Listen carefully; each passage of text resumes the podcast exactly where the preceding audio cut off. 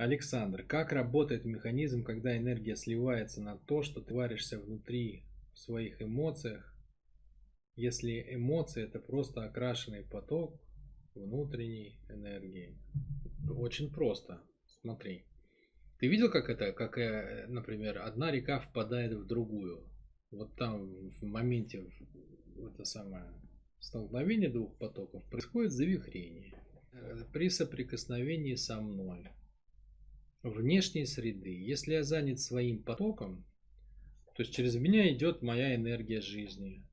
Она касается как бы какого-то внешнего воздействия. Все, что должно произойти, по идее. Да? А, меня не пробивает это.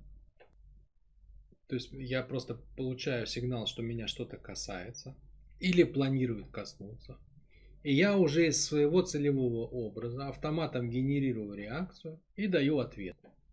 Да? Вот как за рулем едешь, выскакивает кто-то на дорогу, ты автоматом на тормоз и как бы и выворачиваешь. Да? Все, вот это как бы само собой. Но если ты не среагировал, да, а на дорогу выбежал слон, то он оставит на твоей машине вмятину. А что он оставит у тебя в психическом теле? Тоже вмятину. Да? То есть ты почувствуешь, что ты там не справился, какие-то эмоции пойдут, что за мудацкий слон, там, откуда он взялся вообще. Я живу в России, тут вообще по, по это самое, априори, как по умолчанию слонов не должно быть и так далее. То есть у тебя пойдет на эту тему эмоция, да, потечет, по идее у тебя, по, а, то есть произойдет окрашивание, да, произойдет окрашивание твоей изначальной энергии, а, которая, в принципе, уже окрашена твоим привычным эмоциональным состоянием, вот произойет перекрашивание ее, да, то есть добавится а, компонент извне, и он как бы ну, вызовет у тебя другую реакцию. У тебя поток пойдет как бы в другом состоянии, в другой форме, пойдет эмоция. Дальше возникнет что? Э, если это, если эта эмоция приятная, такое прекрасно, то есть от, от соприкосновения с внешним контактом, у тебя как бы поток перекрашивается во что-то еще более приятное, еще приятнее течет. Так и ладно. Другое дело, что-то неприятное происходит. То есть э, он перекрашивается, да, и начинает течь эмоция какая-нибудь очень неприятная, одиночество какое-нибудь, да, вот девушка там позвонила и сказала пока, без объяснения причин, или с объяснениями, но все равно пока.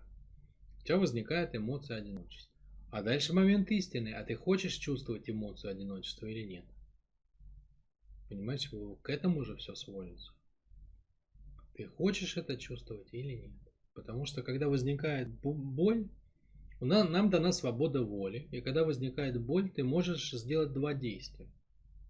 Ты можешь сделать что-то, чтобы боль больше не возникала. Или ты можешь сделать что-то, чтобы а, боль была, но ты ее не чувствовал. И большинство людей, они не делают так, чтобы боль не возникала. Они делают так, чтобы ее не чувствовать, понимаешь? Вот то же самое одиночество. Девушка бросает, да, возникает эмоция одиночества. Она резонирует в детскую боль одиночества.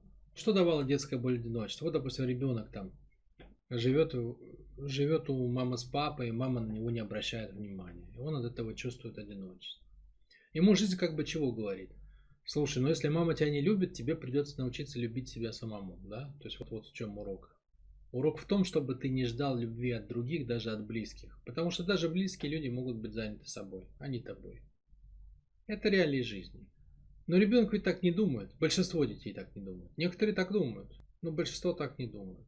И он начинает что делать? Он болтается в, в этой эмоции одиночества. И он вместо того, чтобы а, вместо того, чтобы учиться любить себя самому, он начинает убегать от этого ощущения. Понимаешь? Он пытается убрать внимание куда-то, а саму эмоцию гасит напряжением. Потому что если ты напрягаешь мышцу, да, можешь подержать кулак, понапрягать, ты почувствуешь такое напряжение мышц. Там все останавливается. Там останавливается э, ток энергии, взаимообмен там какой-то. Там все гаснет. Там все постепенно исчезает. Значит, короче, человек напряжением останавливает э, останавливает течение неприятной ему энергии у себя в теле. И с одной стороны, он получает облегчение, он больше не чувствует одиночества. Но с другой стороны, у него в теле остается непрожитая эмоция. Куском начинает таким висеть, напряжением, зажимом. Мы называем это зажимом, у которого есть физическая часть, это телесное напряжение, и эмоциональная часть, эмоциональный заряд. То есть кусок напряженного тела с эмоциональным зарядом, вот это вот, собственно, зажим.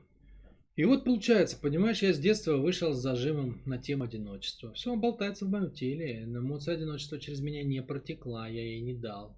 Я ее как бы остановил волей своей, я сжался, да. Я мог волю потратить сообразно тому, как Творец мне э, велел, да, то есть не потеряя свою свободу, типа ищи решение, а мог вот, вот так. Это значит теперь что? Я хожу, у меня эмоция одиночества не прожитая. Она же будет меня беспокоить, понимаешь? То есть когда внутри, вот гвоздь в ноге, например, да?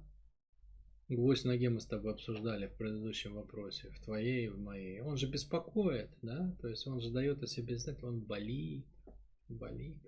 Так вот, зажим тоже болит, это такой же гвоздь в теле, потому что тело-то нормальное, оно должно быть расслабленное, не напряженное. Что железный гвоздь в теле, что мясной гвоздь эмоциональный. Тот же самый гвоздь в теле, он точно так же болит. Никакой разницы вообще нет. Зажим болит.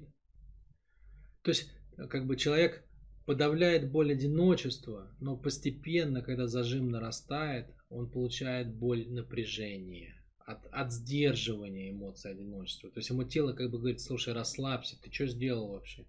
Ну да, бывает, что больно, бывает, что одиноко. Ну, как бы раз это есть, надо прожить, а ты подавляешь, ты тратишь на это силу, и сам зажим болит. Расслабься, дай этому протечь сквозь себя, пусть протечет. Ну, пусть оно пройдет по твоему телу, прогудится, и все, и все будет нормально. Но уже как бы теряется способность, да, то есть Самая неприятная история вообще, которая с напряженкой.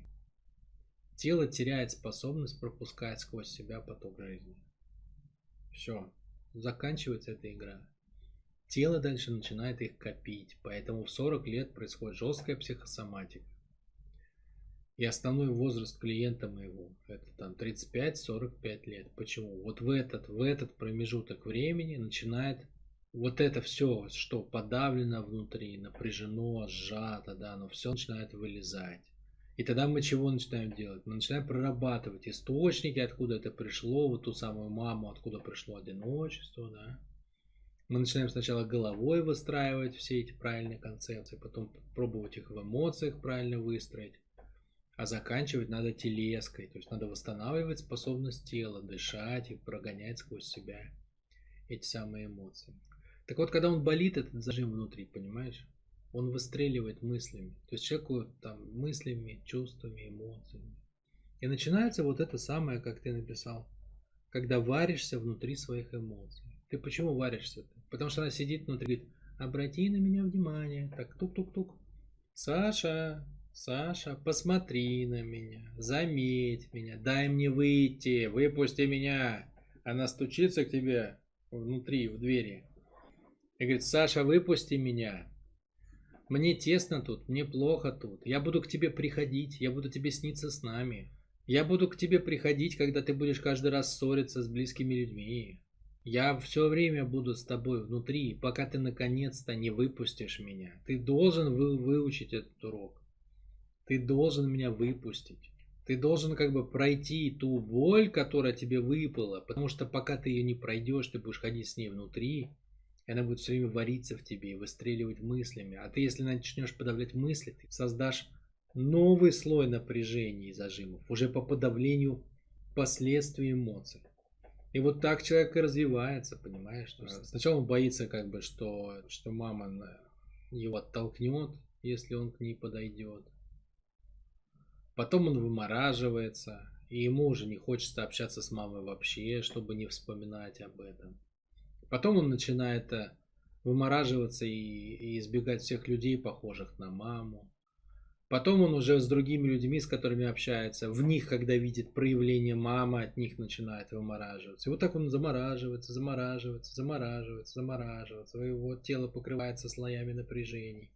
40 лет он приходит ко мне на поиск игры, мы разбираем полный личный сценарий, понимаем, что произошло. И начинаем обратный путь. Вот это стандартная ситуация, да, то есть мы идем сверху вниз и слой за слоем начинаем снимать эти смысловые слои, эмоциональные слои, потом мы доходим до тела и начинаем докапываться, собственно, до самого напряжения. Вот так это работает. Это поток внутренней энергии, Александр, который загустел и не протек. И поэтому он дает о себе знать, потому что ну, как бы в теле не должно быть плотных кусков, кроме костей, да? То есть мышцы все должны быть мягкие. Поэтому везде, где они напряжены, ты будешь чувствовать боль, она будет давать о себе мыслями, она будет притягивать внимание, она будет выстреливать всячески.